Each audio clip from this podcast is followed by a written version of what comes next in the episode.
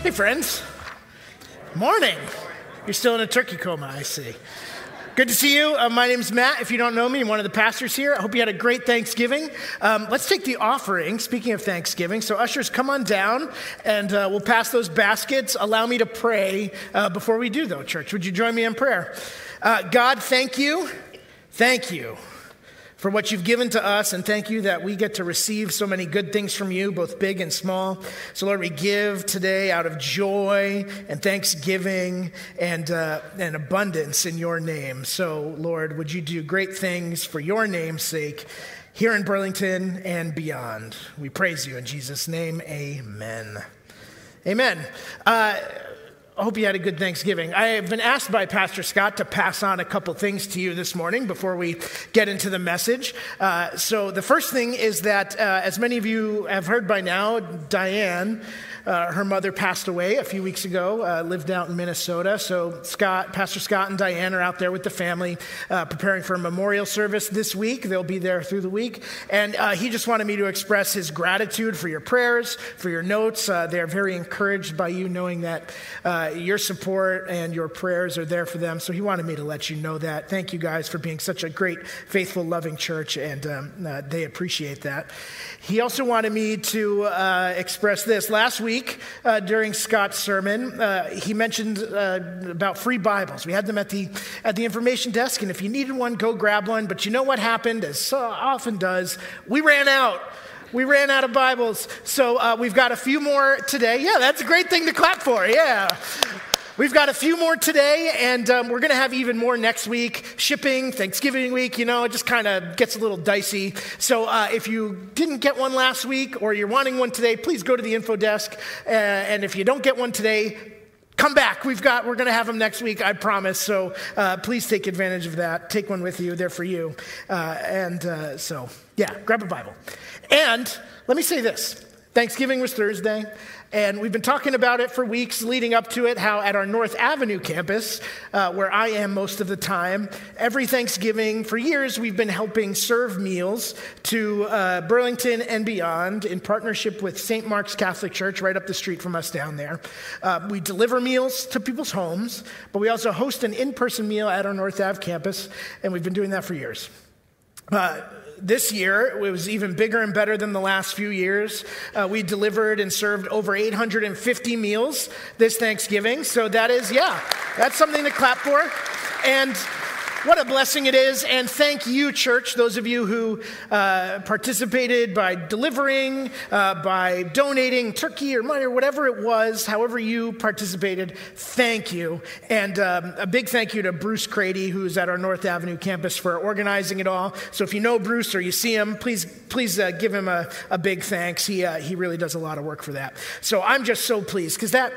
That Thanksgiving ministry that we do is, I think, one of the best things that we do, at least in, at, through our North Ave campus. We're feeding people, we're meeting people, we're enjoying a holiday uh, with people who might not otherwise have somewhere to go, and it is such an important thing. So thanks for participating in that and making this year even more awesome than last year and the year before. So thank you, church. Um, you know, I've, I've I've been preaching a little bit over the last month or so, and Scott has been doing his big series that he concluded last week, the one question series, and I've kind of been jumping in every now and then, interjecting. And maybe you remember or not, but I've been preaching uh, every time through a different one of Jesus' parables, one of his uh, lesser known parables, the parables we don't talk so much about uh, in church as you know some of the more famous parables. So today we're coming to another parable. This one we find in Luke chapter 19, verses 11 through 27, and it's called the parable of the ten minas. Uh, and before we get to the parable and read it, I do want to give a little context because I think the context helps us to really determine and, and understand the meaning of the parable. So let me give some context. This parable in Luke 19, uh, Jesus tells kind of towards the end of his life. Luke 19, he's on his way to Jerusalem for the last time, for what will be the last days before he's crucified. So he's on the road, and he has just come through the city of Jericho. Jericho, pretty good sized town. In Jericho, Jesus is mobbed He is mobbed by the crowds there. They're, they want to see him and touch him and hear from him and be healed by him. And he is just inundated with people. Um, so, so much so that a lot of people couldn't get close to him. There's hope in the air. There's excitement when Jesus comes to town because they've heard about this guy, all he's been doing. Now they get to see him in person and they're starting to think, could this be the guy? The Messiah we've been waiting for. Could this be him? So there's excitement and hope and anticipation in the air as Jesus comes to town. And the people flood the streets, they surround him, uh, they can't get close to him, including one guy, a wee little man named Zacchaeus. Now, Zacchaeus, we're told, is uh, he's a little guy, short. Uh, shout out to my short friends out there.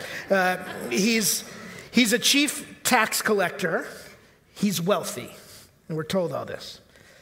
Now, the way tax collecting worked back in the day is uh, tax collectors had like a certain region they were responsible for, and they would collect their quota to send to Rome, but anything they received over that quota, they would just get to keep.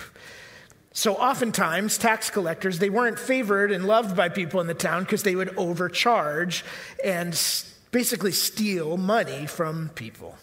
And he'd keep that people, or keep that money. And that's what Zacchaeus has been doing to these people in, in Jericho. He's been overcharging and keeping the money. That's how he's gotten wealthy. But Zacchaeus, he's excited to see Jesus, but he's short. So he climbs up a tree and he's up in the branches. And as Jesus is walking down the street, he looks up at Zacchaeus in the tree and says, Zacchaeus, I'm coming to your house tonight. And everyone else is like, What? This guy? He's the worst. Why would he go to Zacchaeus' house?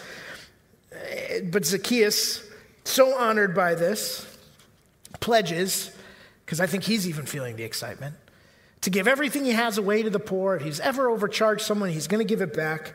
And Jesus blesses him right then and there. And it's as this is happening, right after this moment with Zacchaeus, that Jesus tells the parable of the 10 minas. Two quick things I want to keep in mind as we read this parable. Number one is that there's a buzz in the air. People are excited. Is this the guy, the Messiah? Now, what they thought the Messiah was going to do was go to Jerusalem, where King David sat on his throne, kick out the Romans, and reestablish Israel as an independent sovereign nation. Is this the guy who's going to go do that? They're excited about that. Anticipation. The second thing to keep in mind is that, um, and I just find this interesting, that Jesus is going to Jerusalem, right? This, the place of David's throne and the temple of God. And Jericho is about 30 miles east of Jerusalem, and it's down in the Jordan Valley. And Jerusalem is up in the Judean hills. So that 30 miles is kind of an uphill climb. Jesus is literally going up and ascending to Jerusalem, where David's throne is. And I find that poetic that the king is coming to his throne on high there up in the hills. I just find that poetic. So let's read the parable. We're going to go to Luke chapter 19 and we'll start in verse 11. And it says this So while they were listening to this, the crowds and the whole thing with Zacchaeus, while they were listening to this, he went on to tell them a parable because he was near Jerusalem and the people thought that the kingdom of God was going to appear at once. We'll pause for a sec. So while this whole thing is happening, crowds all around Jesus, Zacchaeus up in the tree, um, Jesus tells this parable. The people are excited. Is this the Messiah? And they're expecting him to head to Jerusalem to kick out Rome and sit on David's throne, reestablishing the kingdom of Israel. And that's why he tells this parable, it says. Because the people thought that the kingdom was going to happen, as it says, all at once, meaning like right now. He's going there now. This is happening now. Jesus is going to be our king now. And in a way, they're right. He is. But it's going to look very different from what they think. They're imagining a victory where Jesus sits on the throne. But what's about to happen to Jesus in Jerusalem, crucifixion, and that looks a lot more like defeat than victory. So he tells this parable. Go to verse 12. He said, a man of noble birth went to a distant country to have himself appointed king and then to return. So he called 10 of his servants and gave them 10 minas. Put this money to work, he said, until I come back.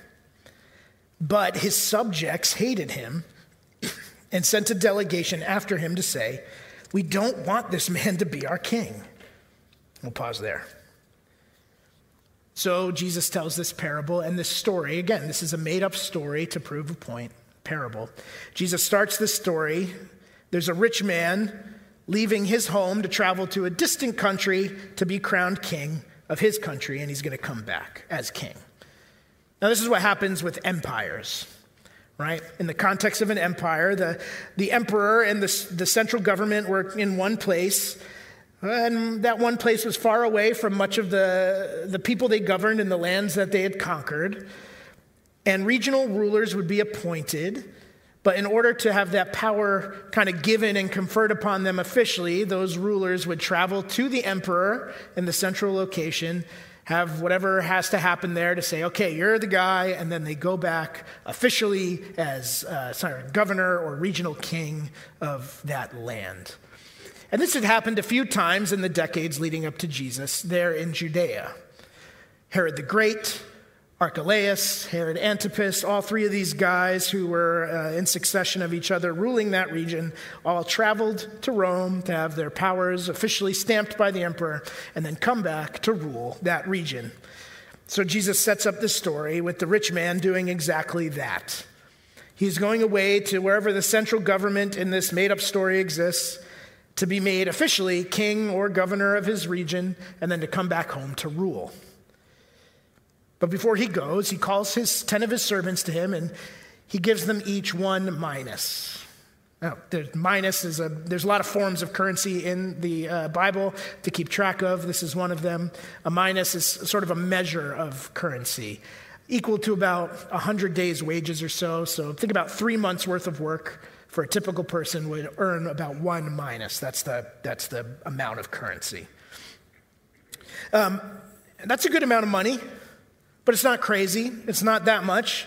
Uh, there's another parable Jesus tells called the parable of the talents that in some ways parallels this one, where three workers are given one talent each, and a talent is a measurement of money equal to about 60 times what a minus is worth. So the people in that parable, they kind of hit it big, right? They got, they got a lot of money.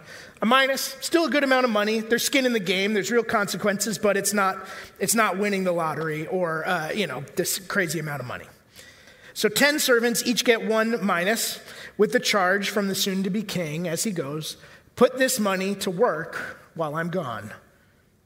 Invest it, put it to work, do something with it, make it happen. But as he's leaving, the other citizens of the country make their feelings known. They send a delegation to tell the king, We don't like you and we don't want you to rule over us. We don't want you to be king. And then he goes with that message in, ringing in his ears.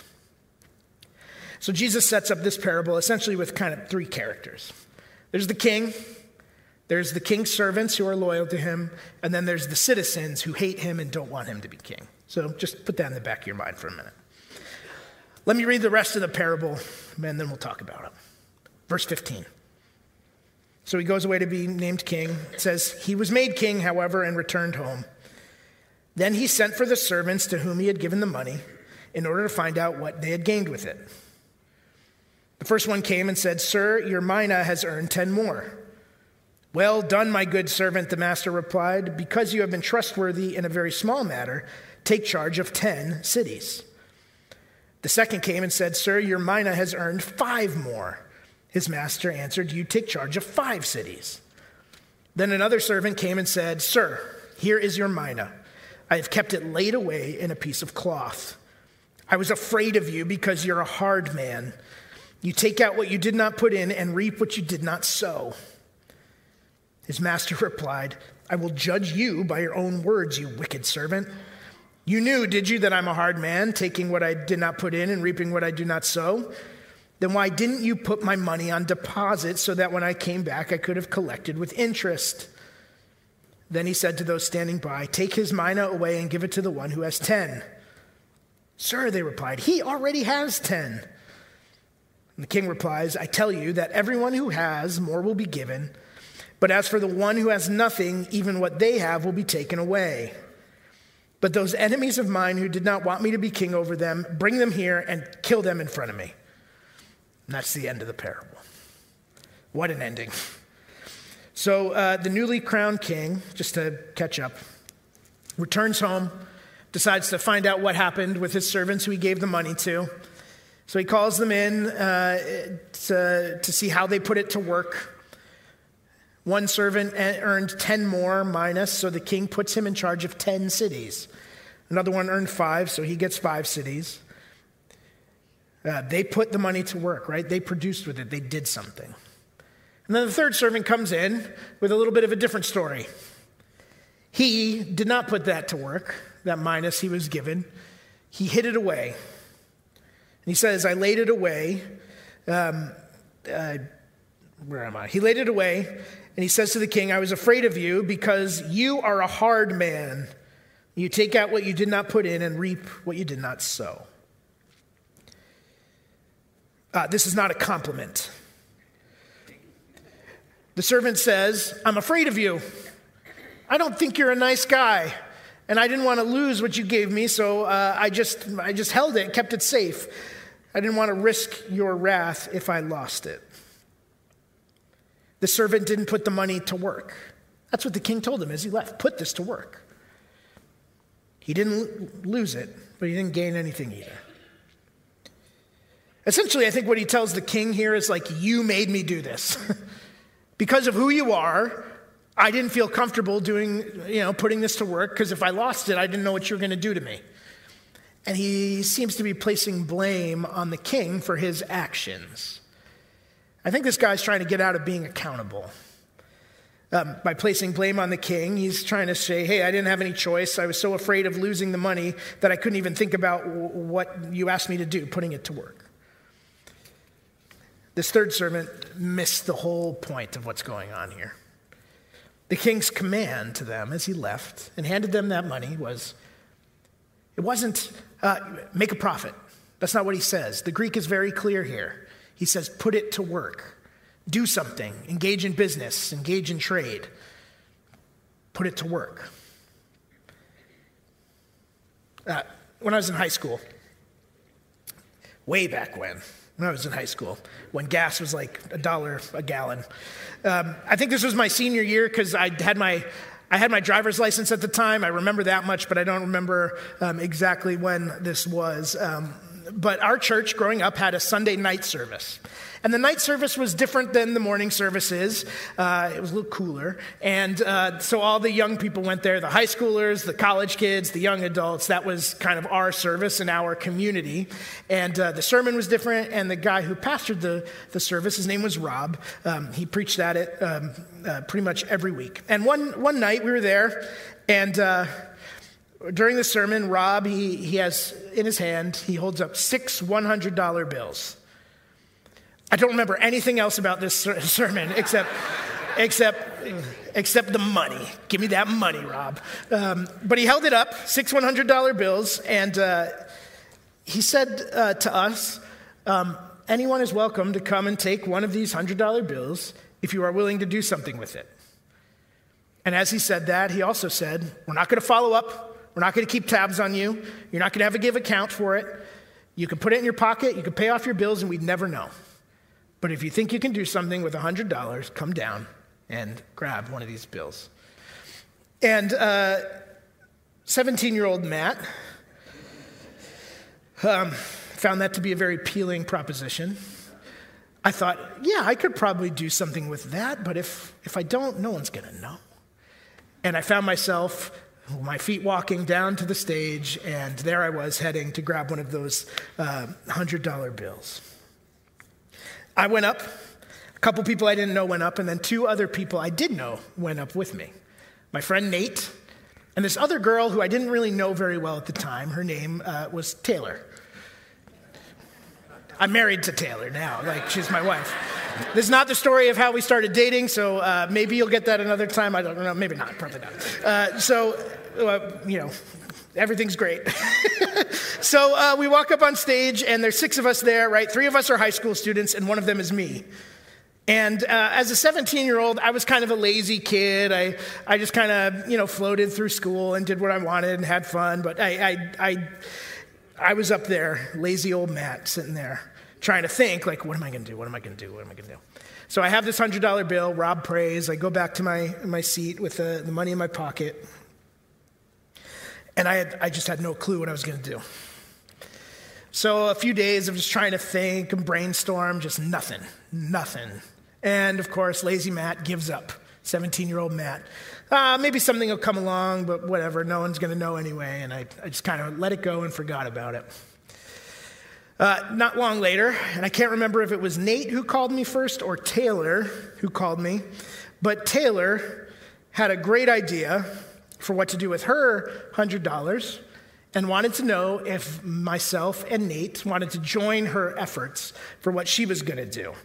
And I said, Yes, absolutely. I would love nothing more than to have you take it and do something with it, right?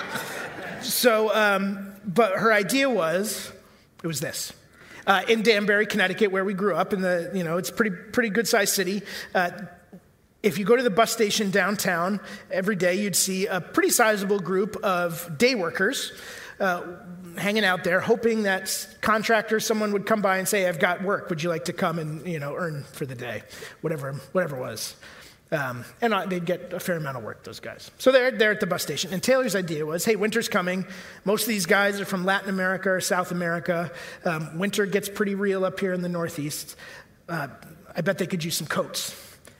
So the idea was we were going to purchase bunch of coats and come and hand it out to these guys. And Taylor, God bless her, she's just the greatest. She decided not only to take our $300 and buy as many coats as possible, but she organized a coat drive through our church and actually through another organization and um, went down the, that day with dozens and dozens of coats and had coffee and donuts and, and everything to hand out to these guys.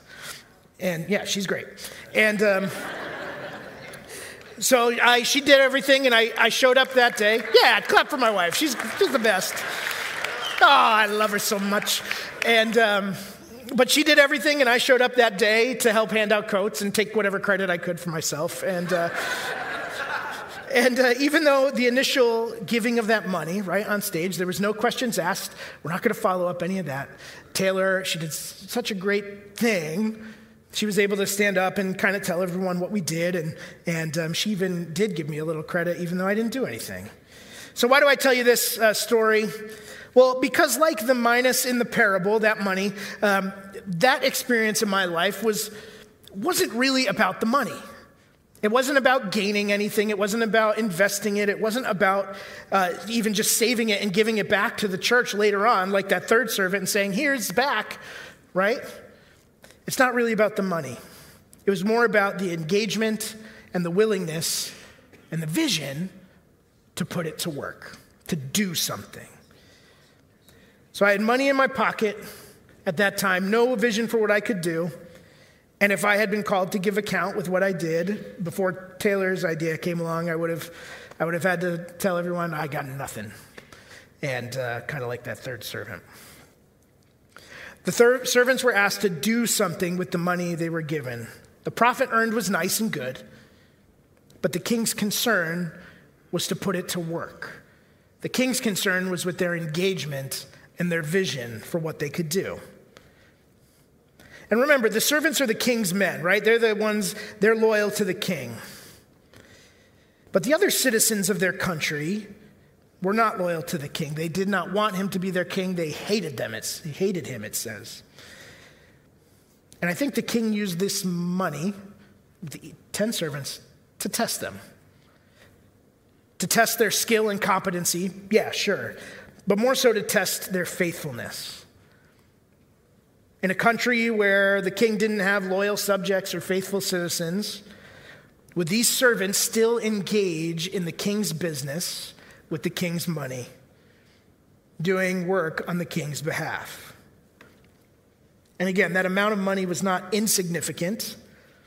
Three months' wages, that's, that's not bad. It's pretty good. But to a nobleman, a king, a rich person, that, I mean, that really wasn't that much. The investment and the earning from the minus was not the goal of this whole exercise.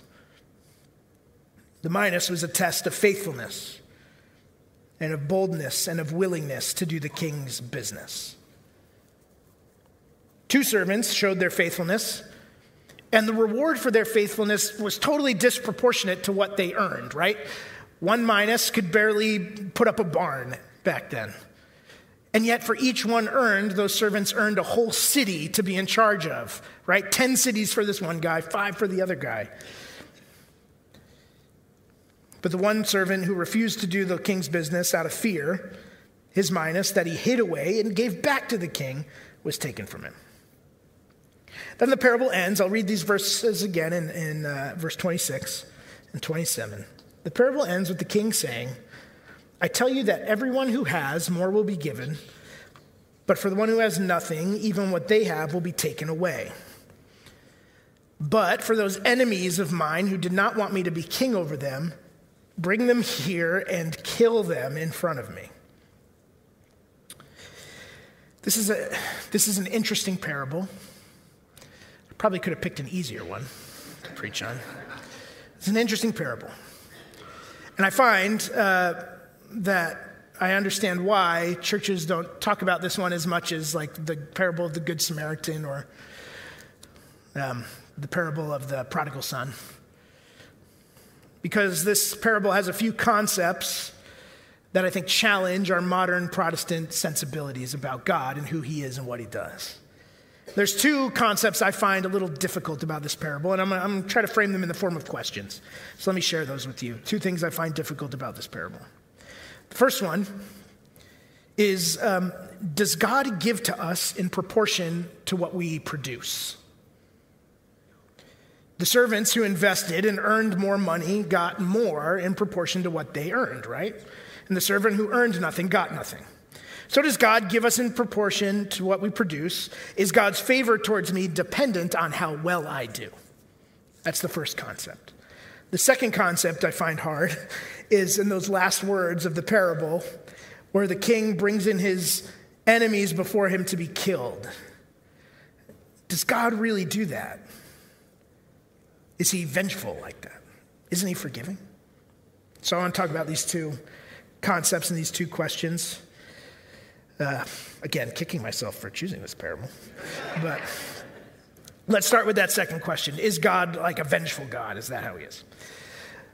All right, parables. Parables are stories, they're made up stories that invite us to see ourselves in the story and, uh, more important, to see God in the story and how we relate to Him. That's what parables, uh, the sort of the function of parables. And in this parable, we have three sort of groups of characters we have a king, his servants, and uh, the citizens who hate him. And uh, depending on how uh, you view the king, you can see yourself in either of those groups of um, characters there. Uh, and I think it's easy to see the king represents Jesus, represents uh, him, and then the, the other characters are us. So, drawing that out, Jesus is a king who orders the people who reject his kingship to be killed. That's pretty shocking. It's pretty upfront. It's uh, pretty graphic. The, the, the word translated in this as kill actually is the word slay, which is a, that's a pretty graphic word. It's not very nice. And I think it goes against what most of us Christians would say about who Jesus is, right? He's forgiving, he's loving, he died for us. Uh, let the little children come to me, right? Jesus is the good guy. He's the good guy. So, uh, what do we do with this? How do we take this picture of Jesus ordering people to be killed? And there's other parables that express similar sentiments. Like in Luke 12, there's a parable called the parable of the returning master, at the end of which the people unfaithful to the master are uh, dismembered, not just killed, dismembered. That's pretty rough. it's pretty shocking. It's offensive.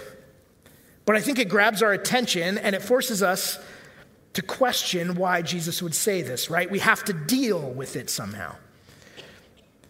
In the history of the church, one of the great early controversies uh, centered around the uh, thought process and theology of a man named Marcion of Sinope, kind of in the second century, late first, early second century. And Marcion had some, had some wacky ideas, but some of the biggest ones that he's known for was uh, his rejection of the Trinity Father, Son, Spirit, one God, three persons.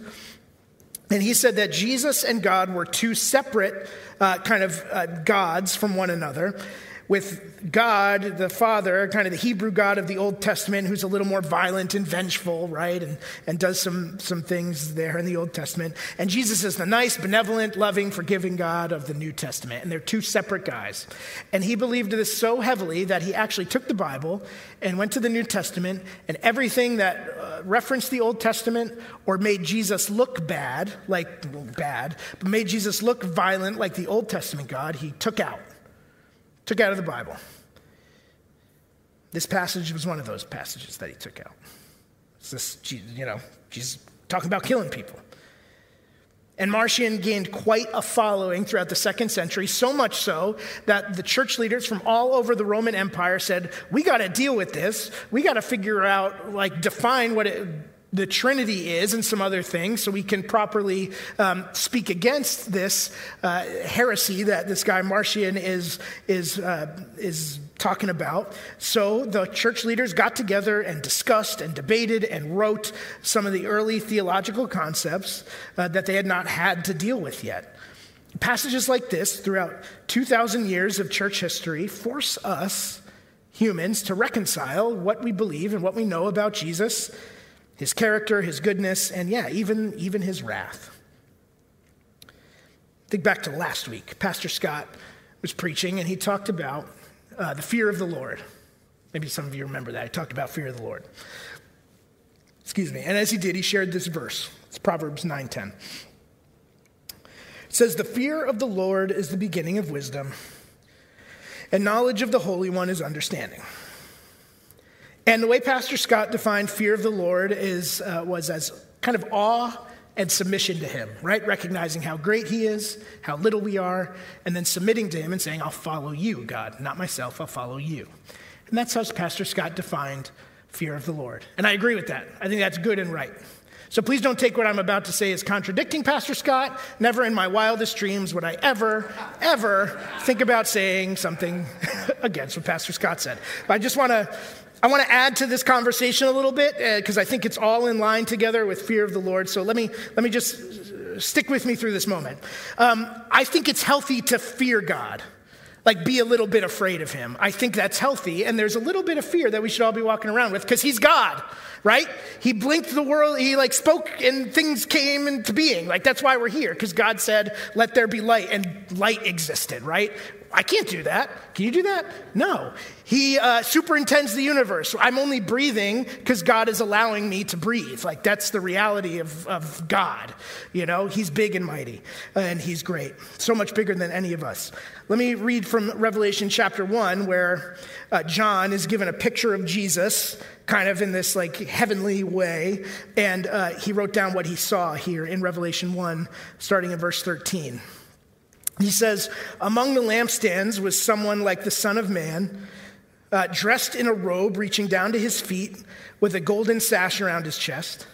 The hair on his head was like uh, white like wool, as white as snow, and his eyes were like blazing fire, and his feet were like bronze glowing in a furnace, and his voice was like the sound of rushing waters and his right hand he held seven stars. Like I can't hold stars in my hand. And coming out of his mouth was a sharp, double edged sword. His face was like the sun shining in all its brilliance.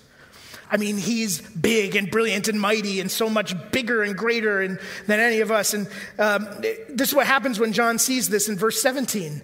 It says, When I saw him, I fell at his feet as though dead. Like he passes out when he sees Jesus. Like he's so afraid he passes out. He can't stand before him. And Jesus, look what happens next. As verse 17 goes on, it says, John says, Then he placed his right hand on me and said, Do not be afraid. Do not be afraid. I am the first and the last. I am the living one.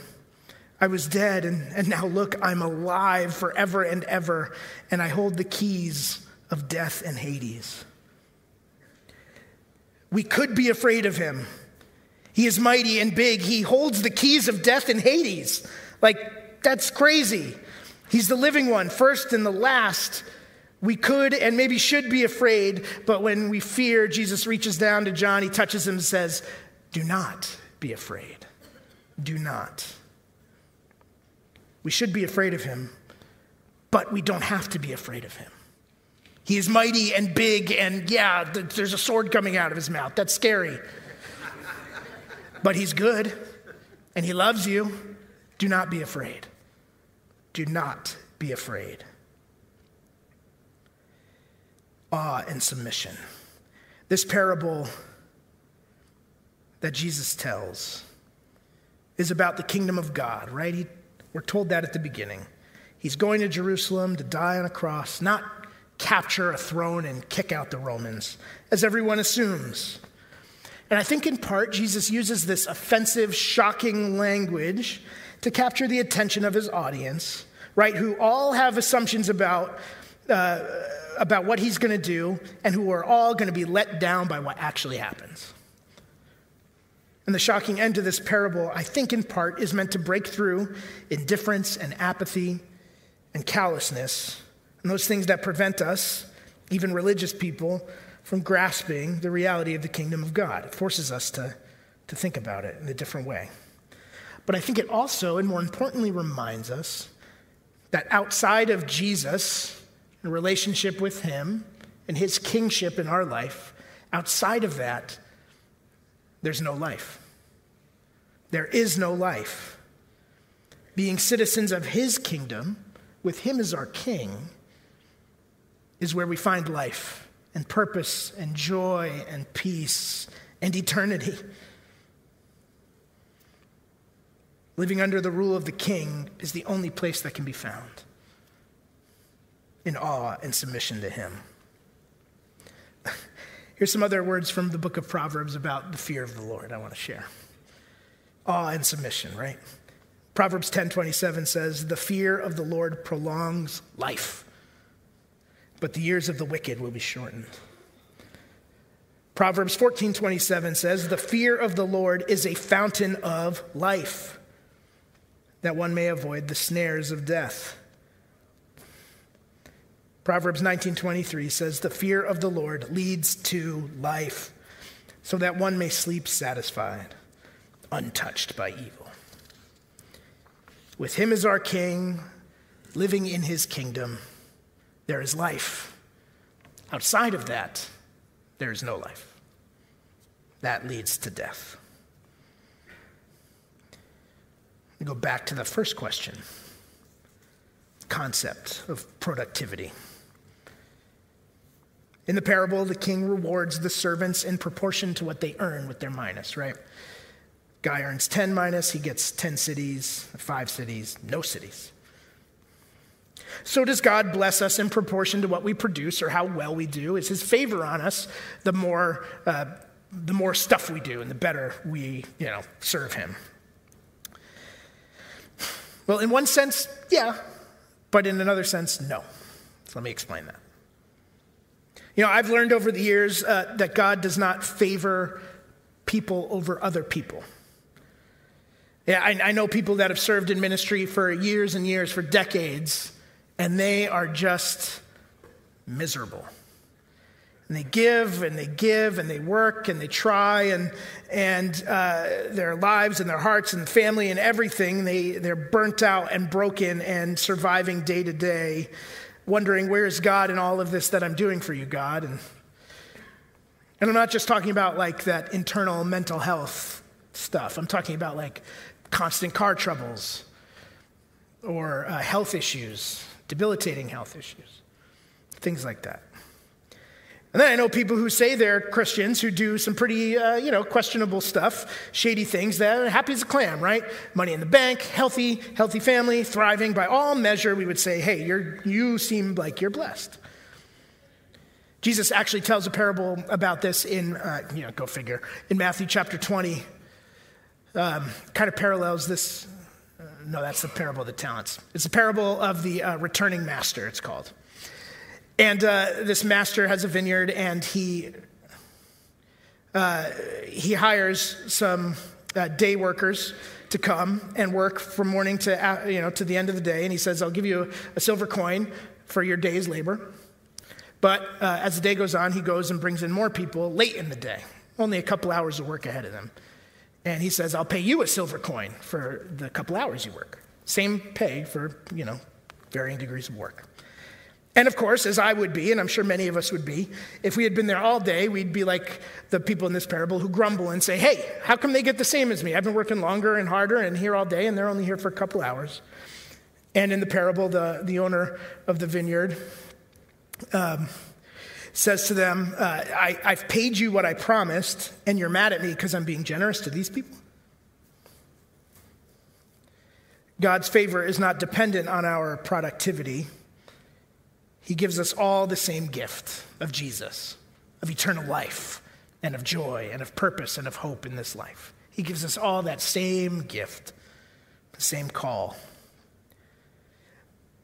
But I have also learned that I am able to understand and experience the joy and favor of God most when I am serving Him. When I work to do His business is when I feel His blessing the most. And you can ask my wife about this. Um, when I come home from doing ministry, whether it's a day of preaching or of uh, our young adult group on Monday nights, or if I'm meeting with people throughout the day, uh, those are the times when she can't get me to shut up when I'm at home.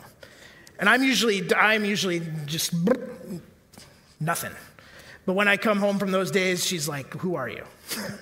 right? So the energy and the life and the joy of serving God fills me with, with something that I can't get from whatever I'm doing on my own time and for myself. It's different. God, as I serve Him, I've experienced that He fills me and blesses me in a different way, some way I can't do it for myself.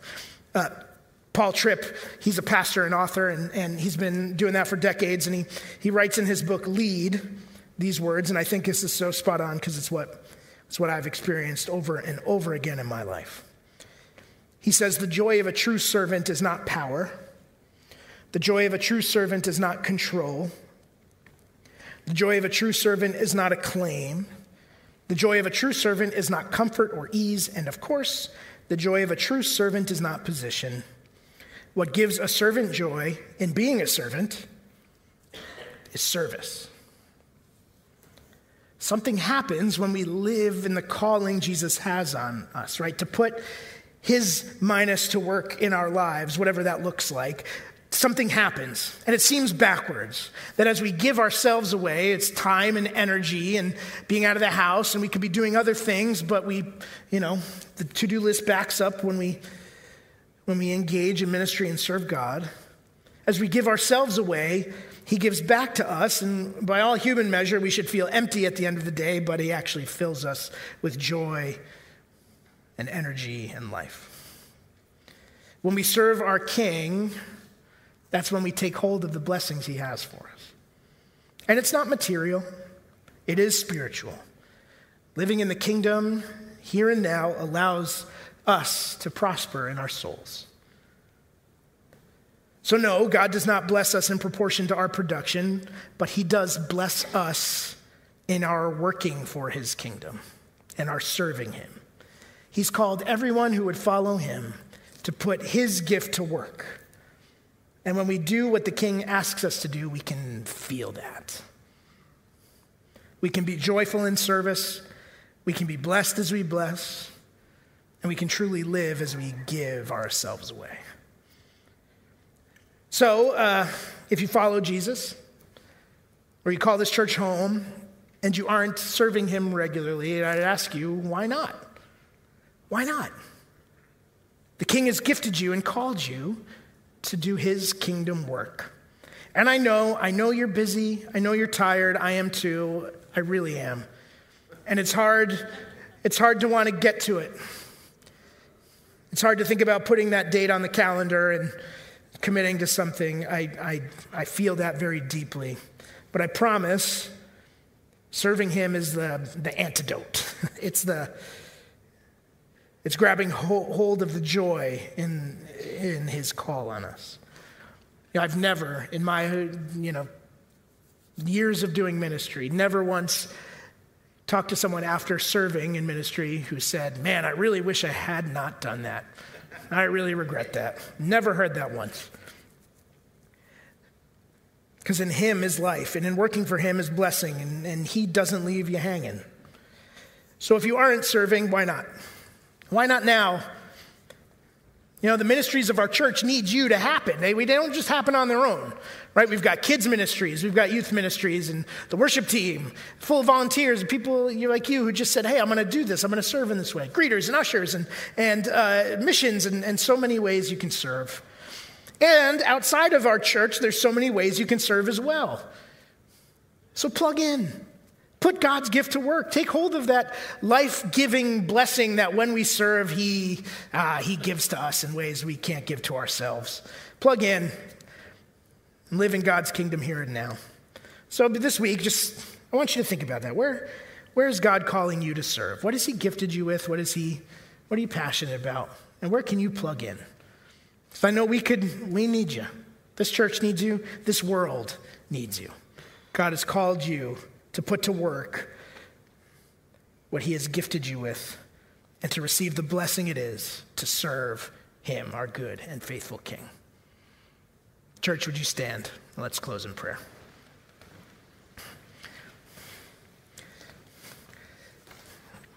God, thanks for inviting us into the work of your kingdom. Because while it can be hard work, oh man, is it good work. To see lives changed, to see mourning turn into joy, to see people open their eyes and see you, the God who created them and loved them. God, that there is nothing like what you have called us to do in your kingdom. So, Lord, help us to see, to see where we fit, to see what you've gifted us with and how we how we can plug in and serve you, our good and faithful King. Thank you um, that we that we find life in you. Because it's true, outside of you, there is no life. Working in my own power and for my own desires, it just is, it's, beats, beats us down. It makes us tired and anxious and, and maybe cynical. But working for you, Lord, is joy and blessing. And thank you for inviting us. So, God, as we go this week, would you open our eyes to see where and how we can serve you, our good King, and to bring joy to people? And Lord, would you uh, continue to bless us with your presence and the joy um, that comes with serving you? So, God, thank you. We praise you this morning in Jesus' name. Amen. Amen, church. Oh, it's been great to be with you. We'll see you again soon. Enjoy the warm weather, and uh, we'll see you soon.